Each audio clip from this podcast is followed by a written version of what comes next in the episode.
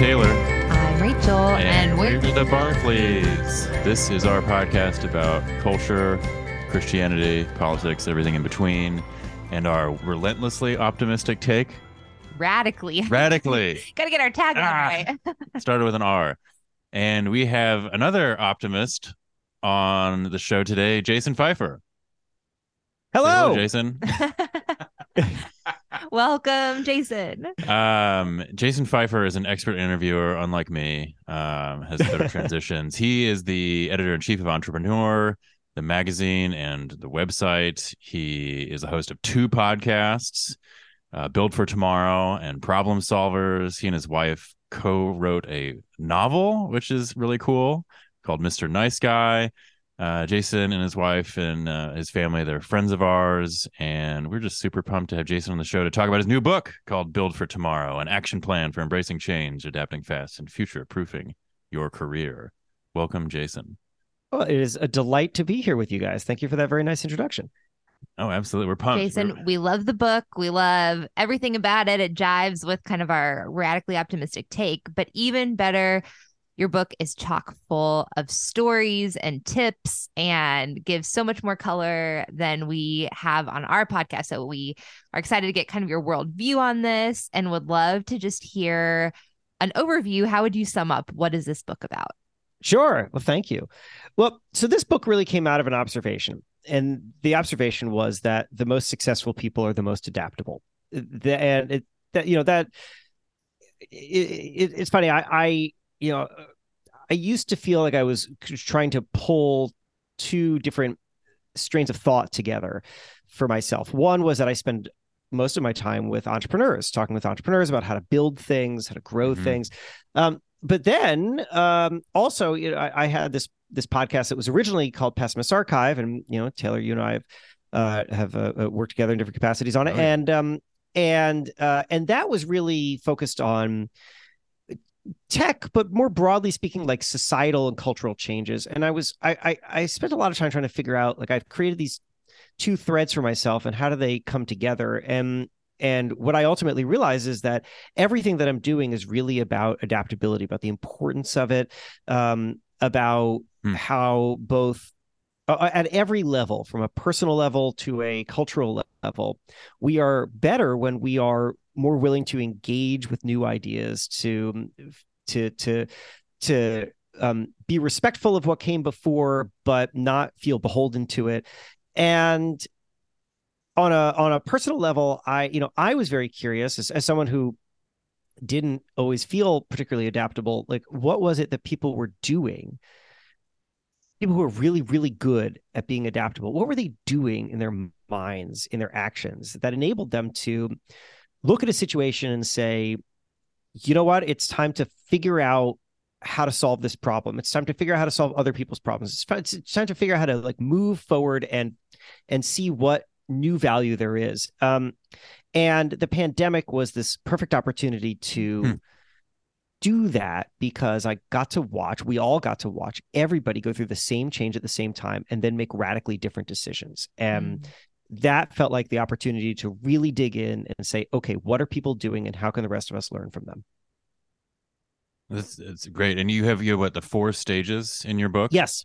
Right. Oh, right. Um, yeah. So you actually teed me up to explain the book and I didn't. Uh, but uh, so the book is Well, this is like book- what your hundredth podcast interview on the book. Yeah. Well, you know, it's it's funny. I usually go into a uh, I, I usually just repeat myself, um, but I didn't here because you know I like n- know why because I actually know you guys, but also because you you you touch this other part of the, my my world that people don't ask me that much about, which is the which is like the podcast side. Uh, so I usually end up just being interviewed on the entrepreneur side. And I give this like entrepreneur answer, but I tried out something which was to bridge two things, and I don't know. We'll see how it went. The listeners can decide. No, great Um, background. I love it. I love Uh, it. Yeah.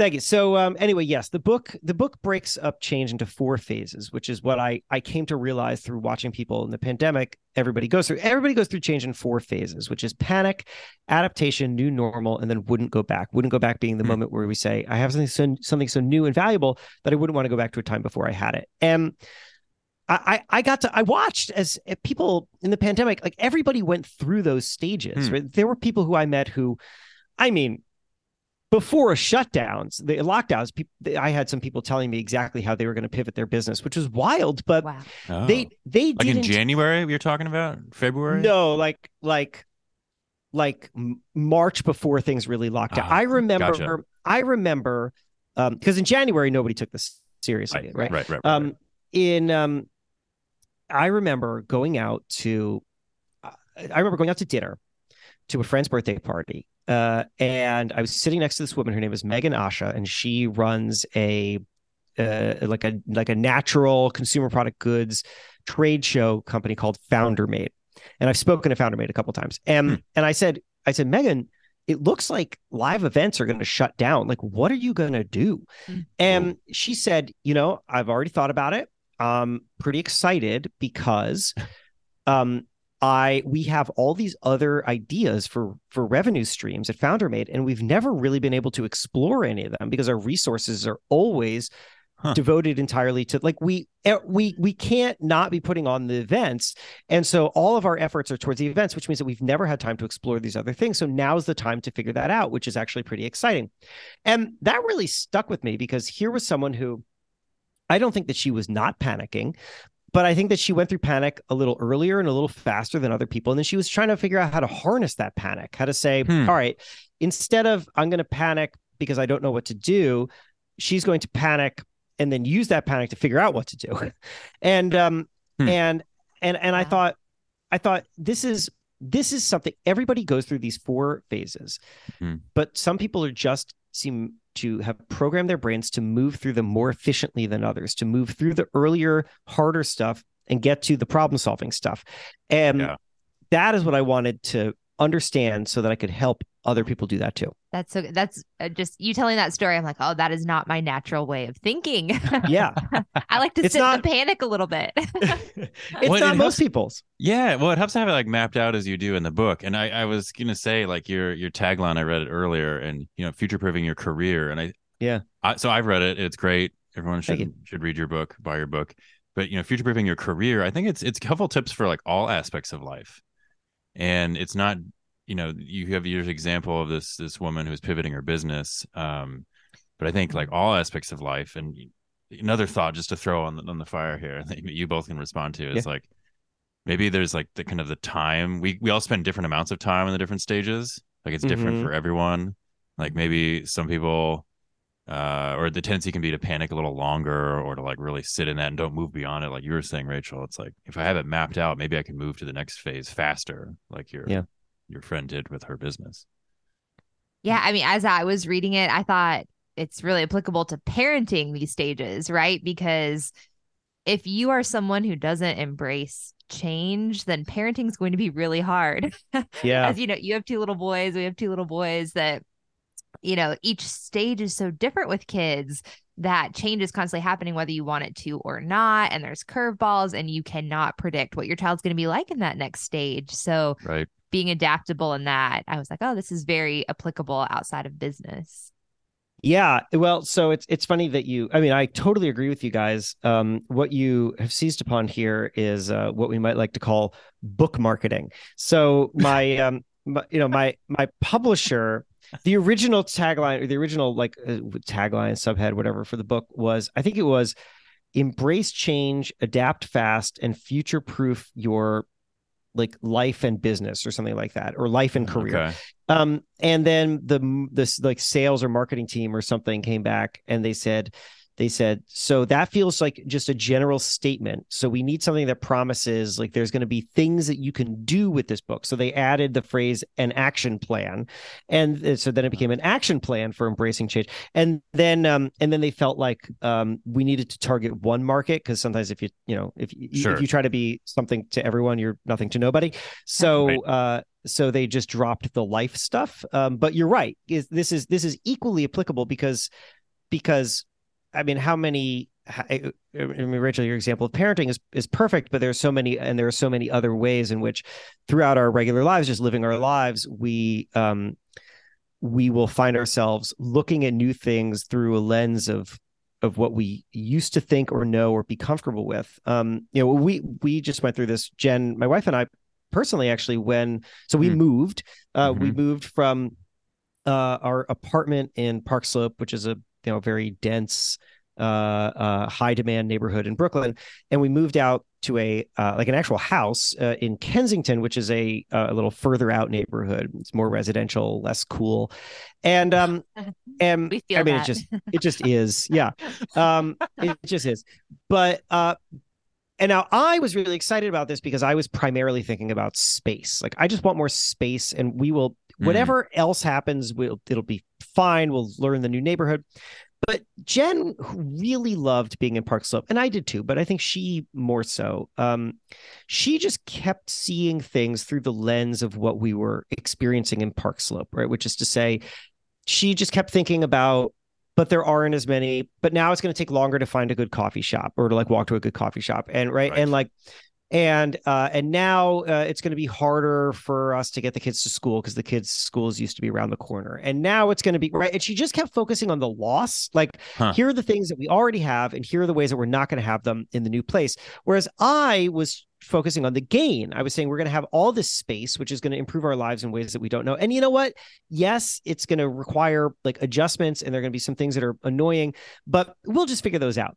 And um and i think that those are those are two perfectly understandable ways to approach Mm. life changes and and i totally got where she was coming from and um and you know we i mean we were just talking about it a couple days ago and she said she still doesn't totally feel like she lives in this house like it's like Mm. you know um and i totally do and i think that's because i started from the perspective of like this house is the right decision and everything else will follow from it. And i think Huh. she started from we are sacrificing something to go to this house. And therefore like the, the sacrifice was maybe the first thing in her head. And i think that she'll you know she's adjusting. She's not unhappy. I mean we love the space but it's it's a question of whether or not you see things as primarily loss or gain. And Mm. and that fundamental perspective i think almost everything else about the experience of change is going to flow from it kind of going back to Taylor's original question that then I eclipsed with my parenting thoughts. But um, his original question about is there this, you know, the panic stage is what is the hardest probably to get out of of your four stages. And so, like you talked about your mindset just then, um, what would you say you learned about moving through the panic stage? What are kind of I hate best practice. What are what are good tips for moving through the panic stage? Um, so, I I mean, to go back to the loss gain thing for a second, Mhm. the, you will naturally fall on one side of that or the other, and I think that part of that is maybe just the way that you see the world, but another part of it is just going to be the the individual decision, right? I mean, I I try to see things optimistically, but there are certainly plenty of things that happen that I just am pessimistic about, and um, and so I think one of the things that we have to start by doing is start doing is to is to if you're seeing it primarily as loss to start to investigate the gain.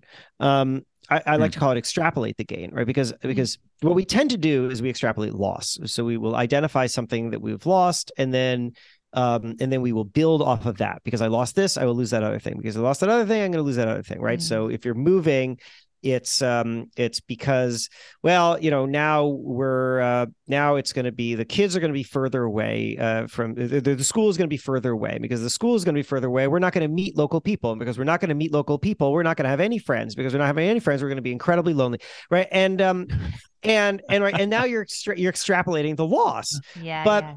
But what happens if we what happens if you if you say look i'm just i'm just going to focus on gain right? I have these three questions in the book which is what are what are we doing differently? What new skill or habit are we learning as a result and how can that be Hmm. put to good use? And those are those are simple questions but they're they're guiding towards let's just try to identify some potential gain and then build off of that. Okay something new is going to happen. What could be the value of that? What's the Mm. good of that? Um i mean with the house, for example, one thing that we've already seen, and we've only been here for a month and a half, is um, okay. We're uh, we're further away from friends of ours that we had made in Park Slope, but what what we're noticing is because we we bought this like larger place and we're surrounded Mhm. by people who have also bought larger places that actually the people who were already meeting in this neighborhood are and it's like I couldn't have predicted this but um we've already had these conversations they're less transient because the people in Park Slope are all going to Ah. outgrow they're all going to outgrow their spaces Sure. just like we did and Mhm. they're, they're all going to move and maybe they'll move in Brooklyn but probably they're going to move to like New Jersey or or uh, or Hudson Valley which means that it's going to be very very hard to see you lose touch with a lot of these people so your network becomes more transient when you're staying in this kind of cool cool place and then you go to the to the boring place and the people that you meet are committed to being there for decades which means that you can build a community and that's what we're going to start doing now Huh.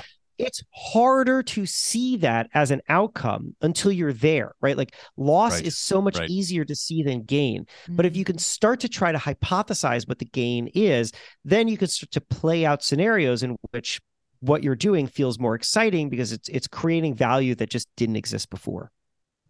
That yeah, the the the loss, the fixation on loss. I mean, so I, you know, I first I was reflecting as we were talking, like I first heard Jason's voice coming through my ear ear earbuds in like 2017. Is that when you started Pessimist Archive? Yeah, it sounds about podcast? right. Yeah. Uh, yeah and like that that series is is based on you know looking at historical reactions to technologies that we take for granted today and it seems like those stories which you have a lot of them in build for tomorrow your book Yeah. uh, opening chapters and lessons learned like what what have you learned about maybe just like the human proclivity to I don't know, fixate on loss because it's a very natural reaction from what i understand yeah, Can Yeah. you tell us one of those stories also for the listeners?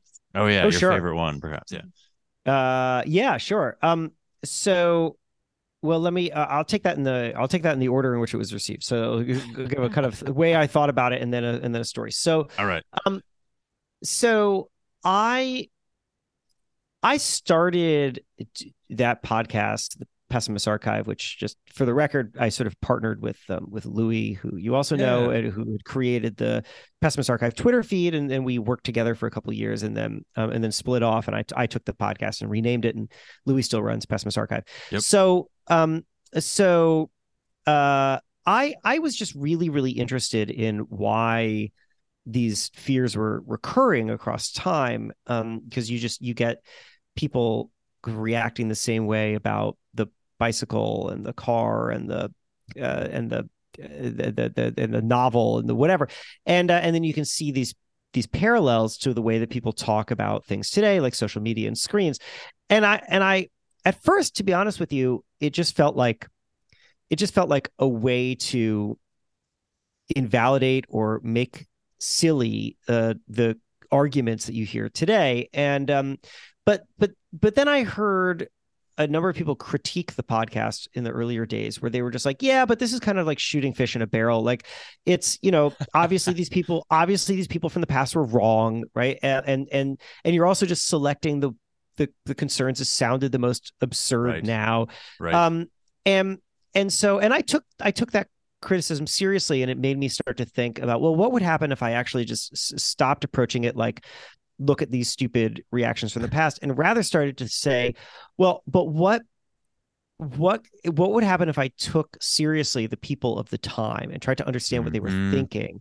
Um i like and um and then what would that teach us about the way that people think now? Uh and maybe ways in which we can all better catch ourselves in these moments. So um you know i mean a good here's here's a uh here's a story that i um that i i tell a lot on on stage when i go and talk to companies uh that comes comes out of this. So so in the the early days of the car the it wasn't called the car right? It was it was called the horseless carriage um and that's if being, Huh. people were being charitable and if they weren't they called it the devil wagon because that's how they called it.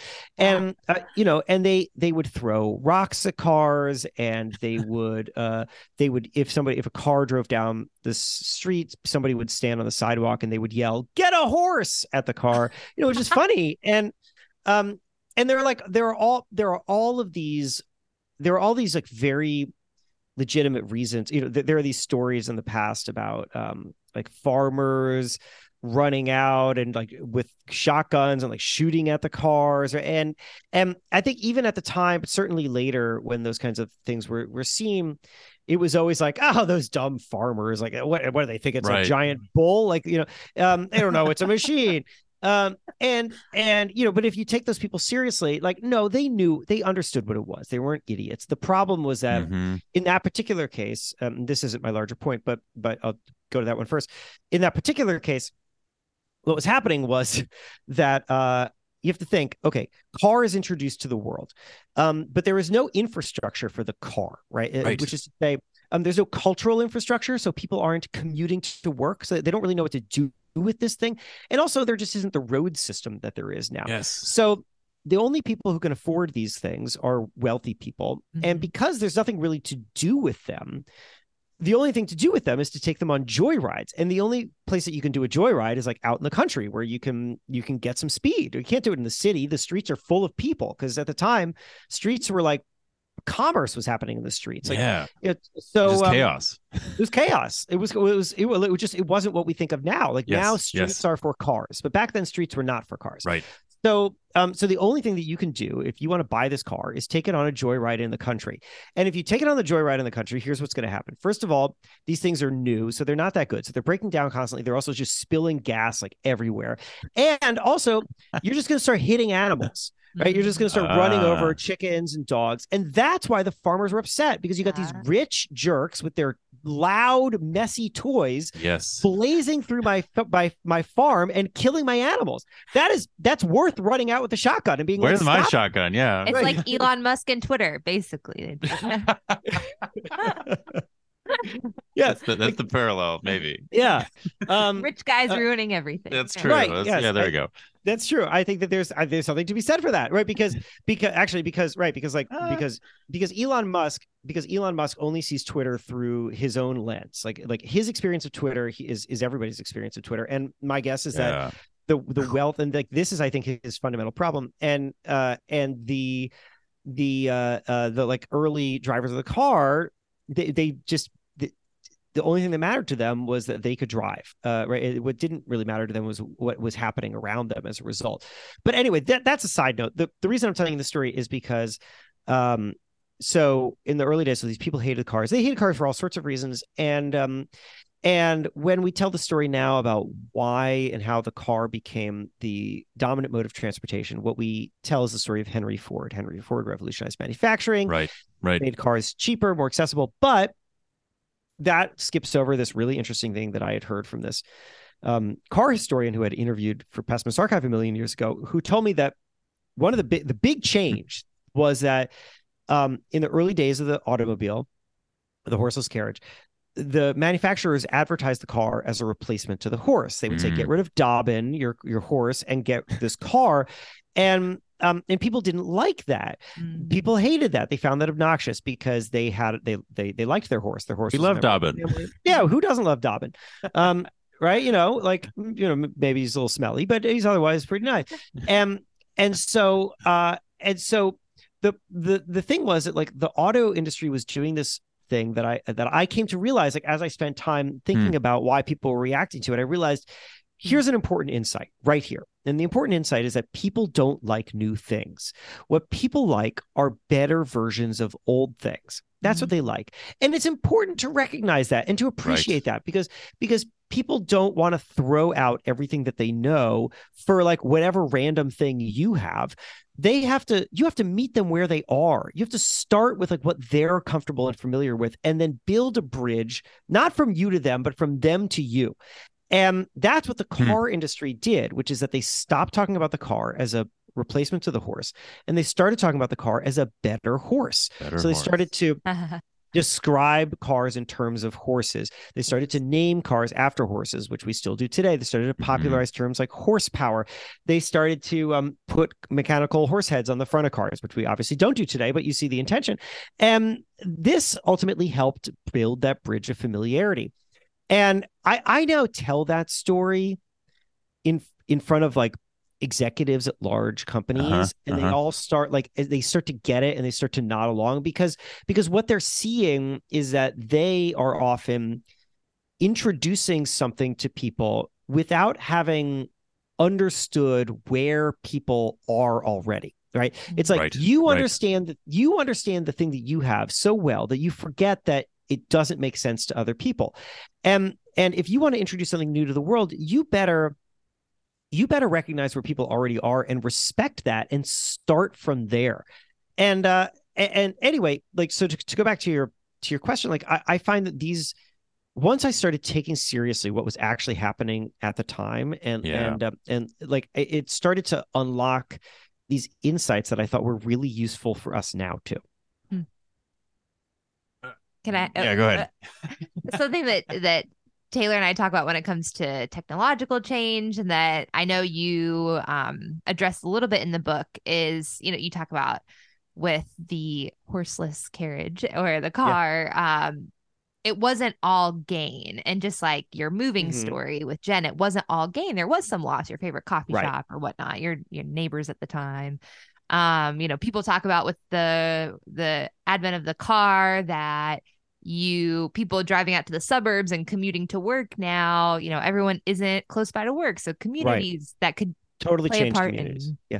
yeah communities have become more diffuse um so there is this you know and you talk about this in the book with um the bubonic plague terrible miserable time All obviously downside, a right? lot of death yeah a lot of downside but then out of that came kind of you talk about the end of serfdom and you know into Right. commercial um activity which people should read the book to get that whole story but um so what what do you do with the you know you can you can have this mindset shift focus on the upside but that doesn't erase that sometimes things are broken or lost in the wake of change Yeah, I mean, Yes. add on that, bit, like when when you were talking about your move, I can think about what if I have to move because you know we both Rachel and I lost our job, and it's just Yeah. like that. There's it just appears to be all downside, and yeah, riffing on that. Yeah, that, that that's a great point. So, a couple things. Number one, I think that we we can and should hold two things in our heads at the same time, which is that just because there can be benefit to something doesn't mean that the loss is invalidated, uh, because there there is loss, and and somebody said I, I I've tried to track down where I first heard this. I have like a guess that it was Steven Pinker, but I'm not sure. But who said you know the the the way to evaluate progress is is um, is actually by asking this question, which is is our new problem better than our old problem? Hmm. Um, because you know if you if you Mhm. ask the question of is this perfect, the answer is no, it's not. Uh, It's just never perfect, right? right, right. So if that's the way in which, and this is, I think, a big problem with how we try to evaluate new technologies now, which is that something new will come along and like somebody will immediately say, "Ah, but it's being abused in this way," um, Right. right. But like, yes, okay, that's a problem. So we should solve that problem, but that doesn't mean that the whole thing is terrible. Um, right, but but oftentimes our instinct is to is to look for perfection, and then when we don't see it, assume that the whole thing is rotten. And instead, the better way to a better way to evaluate things is is to track progress by problems. So in the case in the case of the car, for example, yeah, it totally it changed communities. It changed the the structure of uh, uh you know of of cities. It it did you know it made all sorts of changes to our world, um and and it created problems problems that we're grappling with now, uh, right? Mhm. Environmental problems. Um, Mhm, mhm. but but I I think it's also worth asking like, is this new problem better than our old problem? Right? I mean, here like our old problem was you were pretty much stuck where you were. Yes. And uh, Mhm. and Right. and if a fam if a family member moved away, you probably would never see them again. right Uh, and, and right, like there was just Yep. you were in a world in which transportation was incredibly complicated, and uh, and I think that we have a better problem now, which is that we have to solve for all the challenges that the a, a car driven world has created. But I think that those are better problems than the ones we had before. Um, now you know, I mean, look, and then to your to your question about uh like let's just say that the that you know oftentimes what we're talking about here is is it was something that was intentional and it had maybe unexpected results like you know you introduce a car to the world but then you lose your jobs and you can't afford your home anymore and you've got to move. I mean Or like- bubonic plague, we're bubonic plague right COVID. right Yeah, yeah, I'm- yeah. there's there's no way there's no way to um to to just say well just buck up right i mean it, Right. it's it, it's really really uh it's it's not fair to say that to people who are going through major challenges um but i think the the you know I, it, it's funny i i tell this story uh, actually, I, I, generally open these keynotes that I give with the story of the bubonic plague, which I won't repeat here in full because it takes time. But um, but but basically, you know, like the the the short of it, as Rachel teed up, is like sixty percent of Europe died, and as a result, uh the the very beginning of the employment contract as we know it was created and mm. and the idea that like labor has a value and value and like the person who does that work should be compensated that came out of that because because 60% of Europe dying basically like broke the lord and serf system as it as it had mm. been structured and um and so so I, I i always say um when i introduce this i say i say now the reason we're all here today right now yeah goes back to the bubonic plague mm. uh would we want 60% of Europe to die for that? No, but it happened. Mm-hmm. It happened. And it, we we we we don't gain anything by debating whether something should happen if it happened. It it doesn't help us, right? Right. Right. Um uh, you can get lost in a maze of counterfactual thinking in your own head, and it doesn't really do you any good. Mm-hmm. And so if you were to lose your house because both of you were laid off, I am not here to say, congratulations, you are now in for an exciting life change, right? But what I am here to say is don't is panic. Like, yeah, right, right. Because it's like panic that you should you should panic. But like the job the job that you have now is to figure out how to create good out of that.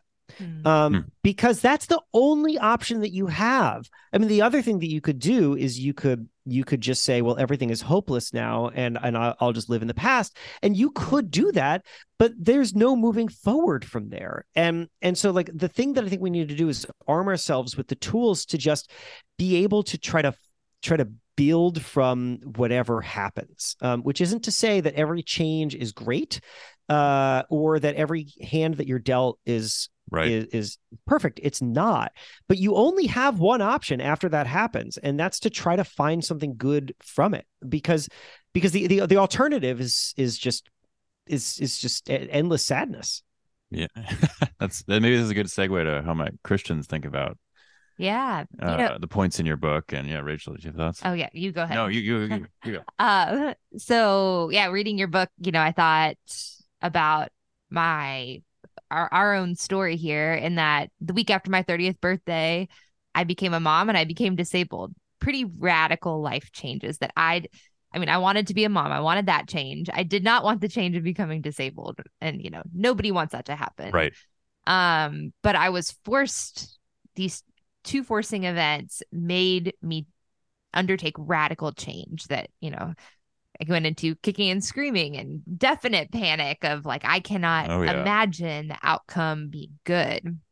And now, three and a half years on the other side of this journey, I look at your kind of four phases you went to, through. So, the panic, which probably I sat in for eight months to a year, adaptation, which I'm still in and kind of and, and the new normal are kind of in the same phase. And then the wouldn't go back.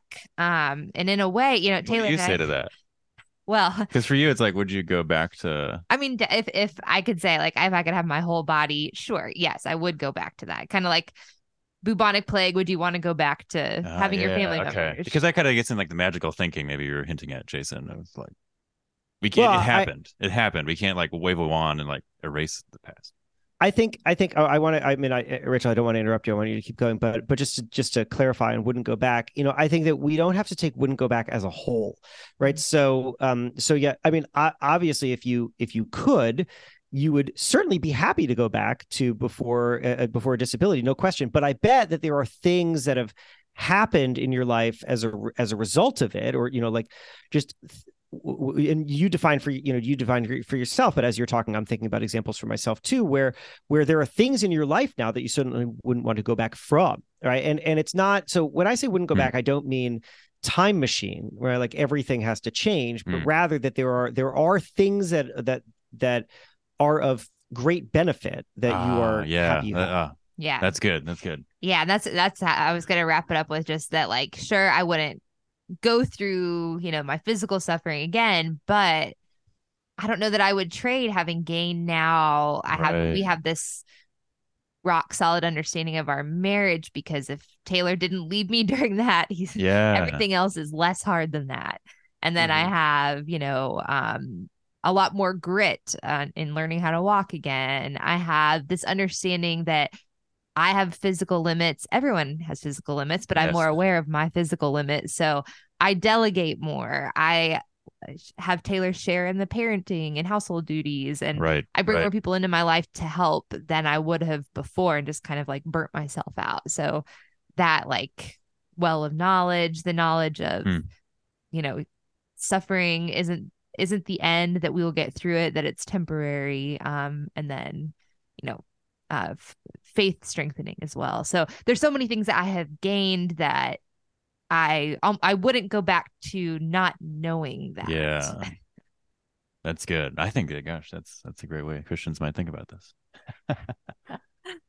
um What do you what do you think, Taylor? What what might uh Christians think well, I mean hearty amen. Uh I think Jason when I was reading your book, like it, it fits really neatly into I think a Christian theology or worldview of like uh you know practical tips on how to live. Because I think that's something that's un often under addressed in churches is just like the theme of your book adapting to change to suffering to hardship there aren't a lot of like there's not a lot of like, there's acknowledgement of it but just like how it feels and if you know if to just i like to focus in on like the moments in the bible or like i was thinking about the folks who you've interviewed like like uh, the rock dwayne johnson like i'm sure he had moments in his career maybe you talked about them in your interviews with him uh where it like i think of you know moses like it really sucked at one point and it was unclear that okay there's going to be a path out of this but i think with like the biblical i mean theological context like there is this you know um an end of the story and you know you, i think your book does a similar thing of like okay there's there are steps along the way and what where the the sucky part you're in right now is not permanent in all likelihood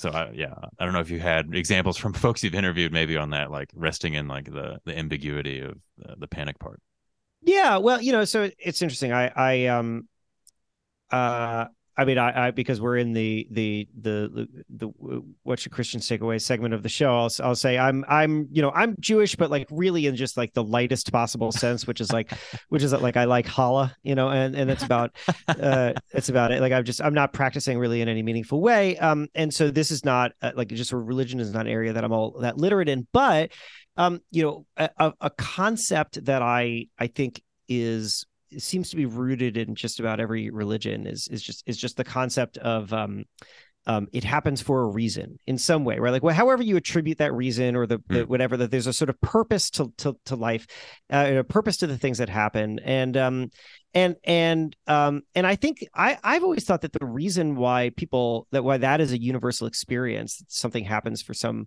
kind of purpose is um is because we're really adaptive as creatures we just we Hmm. just are uh you know like our our brains are built for it um and I, I I mean, I interviewed this guy. He, he, uh, his name is Bruce Feiler. He wrote a book called "Life Is in the Transitions" um, a while Hmm. ago, and he had gone out and like interviewed, I don't know, thousands of people who had gone through major, like what he calls life quakes, some massive change Oh, that, wow. that happened to them. Right. So, like, I, you know, Rachel, without question, you had a life quake, Mhm. and um, Right. I mean, both of you had a life quake, and uh, and so um, uh, and and I said, you know, at the end of it, um, how do people feel about their life quake? Uh-huh.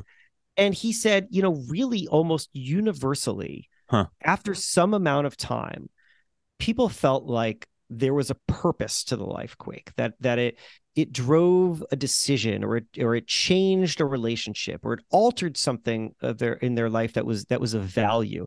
And um you know coming from a coming from me coming from a kind of not religious point of view i i just think well that that's because that's that's the only way that we survive.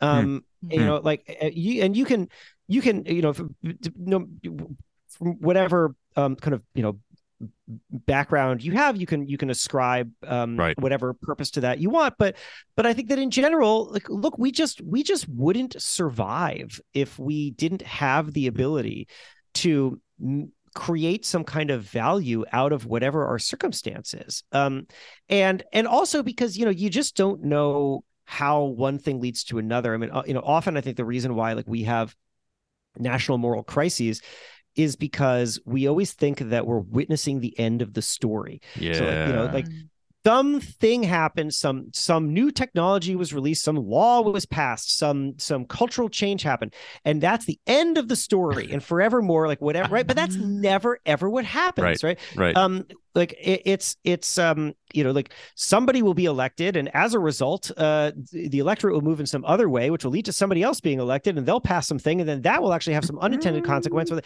and that's what that's what really happens right? Which is which is the reason why like i love better call saul which is i think really just a like a show about unintended consequences. It's just like Huh. one thing happens and it leads to another thing and it leads to another thing and it leads to another thing and nobody could have predicted. And now everyone's trying to like deal with whatever the thing is that came next.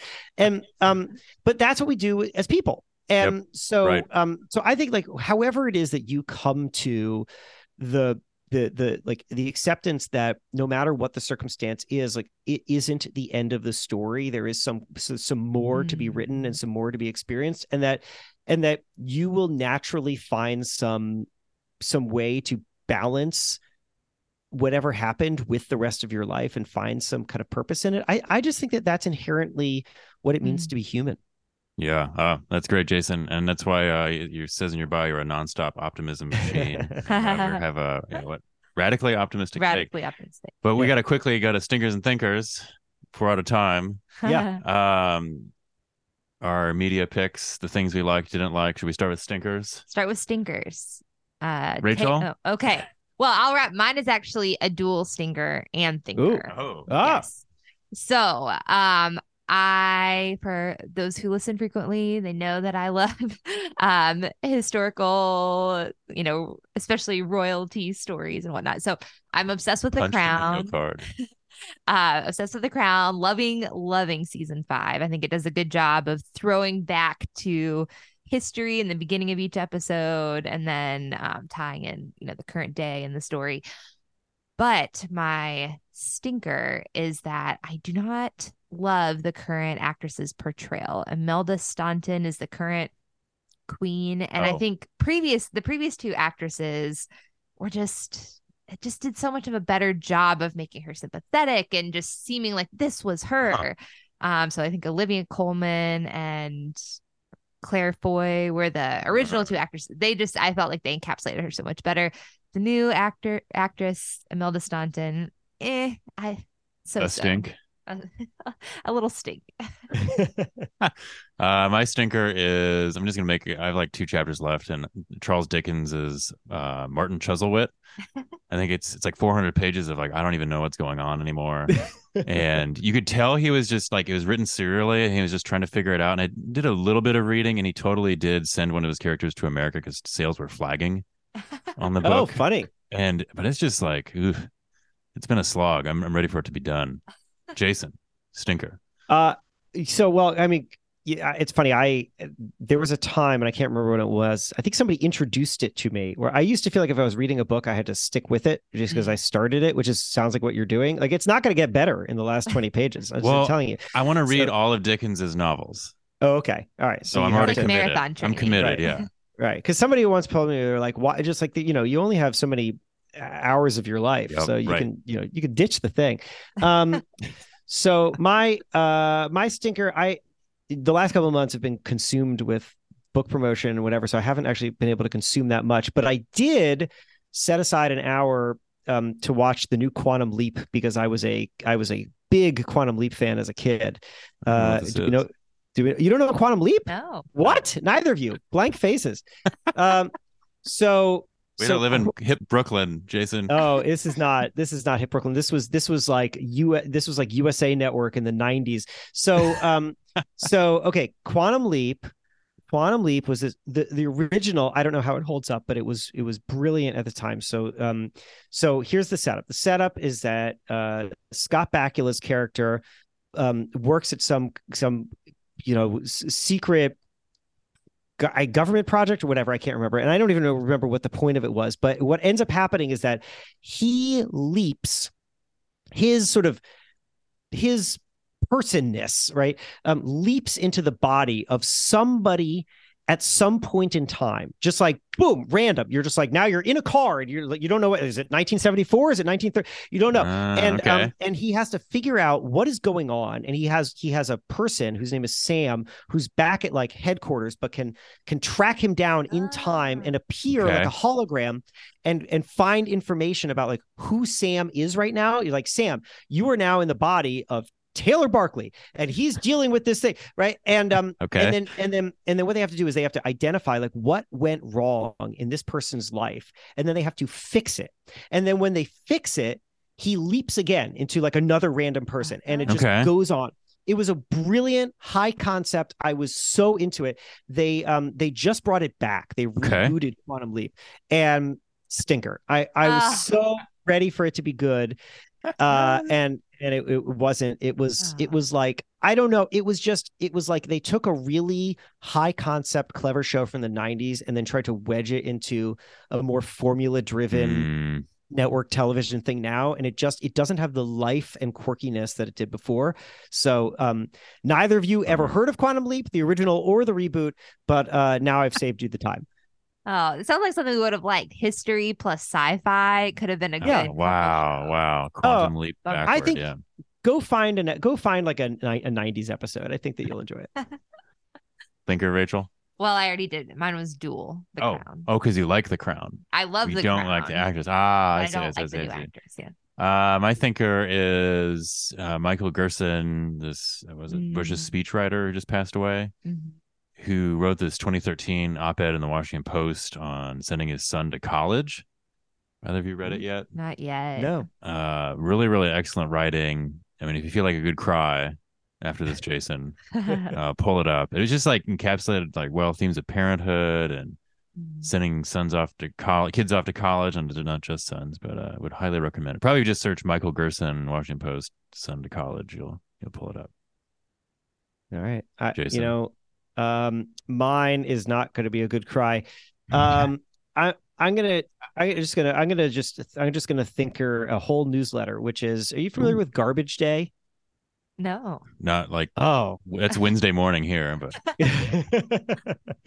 um so garbage day is written by ryan broderick who used to be a, a, a like a tech culture writer at buzzfeed Huh. and um and he has a it's a substack called garbage day and it is it is about internet culture and about the the big like the like the big things that are happening um on the internet that drive internet culture. Uh obviously he's been talking quite a lot about twitter lately and he has he has a a way of framing what is happening in a very kind of crazy chaotic space Huh. in in really coherent and interesting ways.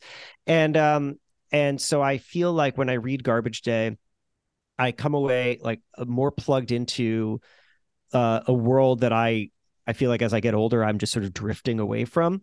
Um but that also i get to appreciate how the things that are happening in the kind of weird corners of the internet bubble out into shaping um real culture and then Mm. sprinkled throughout all that is just like funny tweets and tiktoks that i would have otherwise missed so I, it's a Ah. delight and i recommend it I've been looking for something like this since Reply All went belly up. It Uh, yes, it it is. It's like it's like that, but more more um tech focused than Reply All, which was really more culture focused. Right, right, right, right. Okay, so it's helpful if you're watching uh, USA Network reruns for fun. yes, This helps right. you get up to speed. that's exactly right. Right on the commercial on the commercial break, uh, you you can pull up Garbage Day. As you adjust your bunny ears, your rabbit ears. Uh, Jason, this has been amazing. Thanks so much for all your time. Uh, Jason Feifer has been our guest with the book Build for Tomorrow. Jason, where can people find you? oh yeah, great. Ah, good question. Um, well, so they can All the find Build for tomorrow. Yeah, wherever wherever you find uh books in any uh, form that you like, except for Stone Tablet. Don't have that yet, but audiobook, ebook, uh, hardcover, uh, available. And um, and then you can find me um uh you can find me uh um, um, um where jasonfeifer.com is a fine place to go which has links to all my uh, all my work and um you know reach You've out got a you've hi. got a great Instagram. I've got a great Instagram. Hey Feifer, you know, so it's it's it's funny. I'm gonna meta uh, not meta capital M Mark Zuckerberg lowercase m.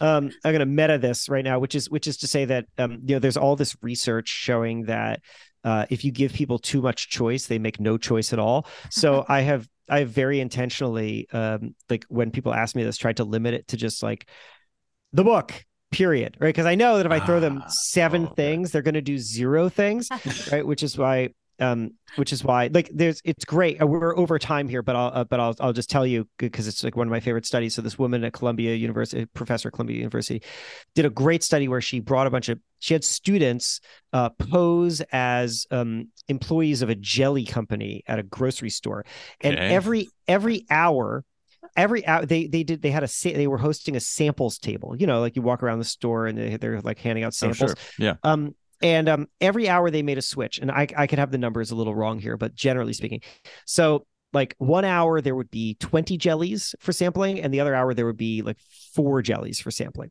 and they Mhm. would go back and forth, and they did this you know for a lot of time, and uh, and the results are fascinating. The results are that when there were 20 jellies on the table, Mhm. more people, significantly more people came by and sampled jellies. But when there were fewer jellies on the table, more people bought jelly. Right. Um, So so the Ah. so the amount of the amount of options drew people to try things, but the fewer options actually drove conversion, and uh, and and that people have found that in, in all sorts of other studies as well. So uh, so at, at some point, I I was like I, I just I made this decision, which is like when people prompt me for what to do at the end of anything, I tell them one thing because if I One tell them jelly. two things, one jelly, that's it. I I got one jelly for you, and that's it. Because if I offer you two jellies, you're not going home with any jelly. I know that. But, uh, but this is known as like the Cheesecake Factory menu problem, right? Yeah. Yes. Oh yeah, yeah, yeah, you have an existential crisis. But I know, Jason, that you have a lot of good jellies in your in your cabinet, as it were. The Instagram jelly is a good one. Thank your you. book's an even better one. People should buy that. Uh, but thanks so much for your for your time again, and this has been great. Uh, everyone, go check out Build for Tomorrow, the book. The book. Stick to one Just the jelly. Yes, that's Check it. out the book. Well, well, thanks, guys. I, I I really appreciate it. It's been so fun being with you, and and I can't wait to come back uh, and promote when I have a line of actual jellies. So I'll let you know. Jason Jen's jellies. All right, thanks, Jason. We'll see Thank you. later.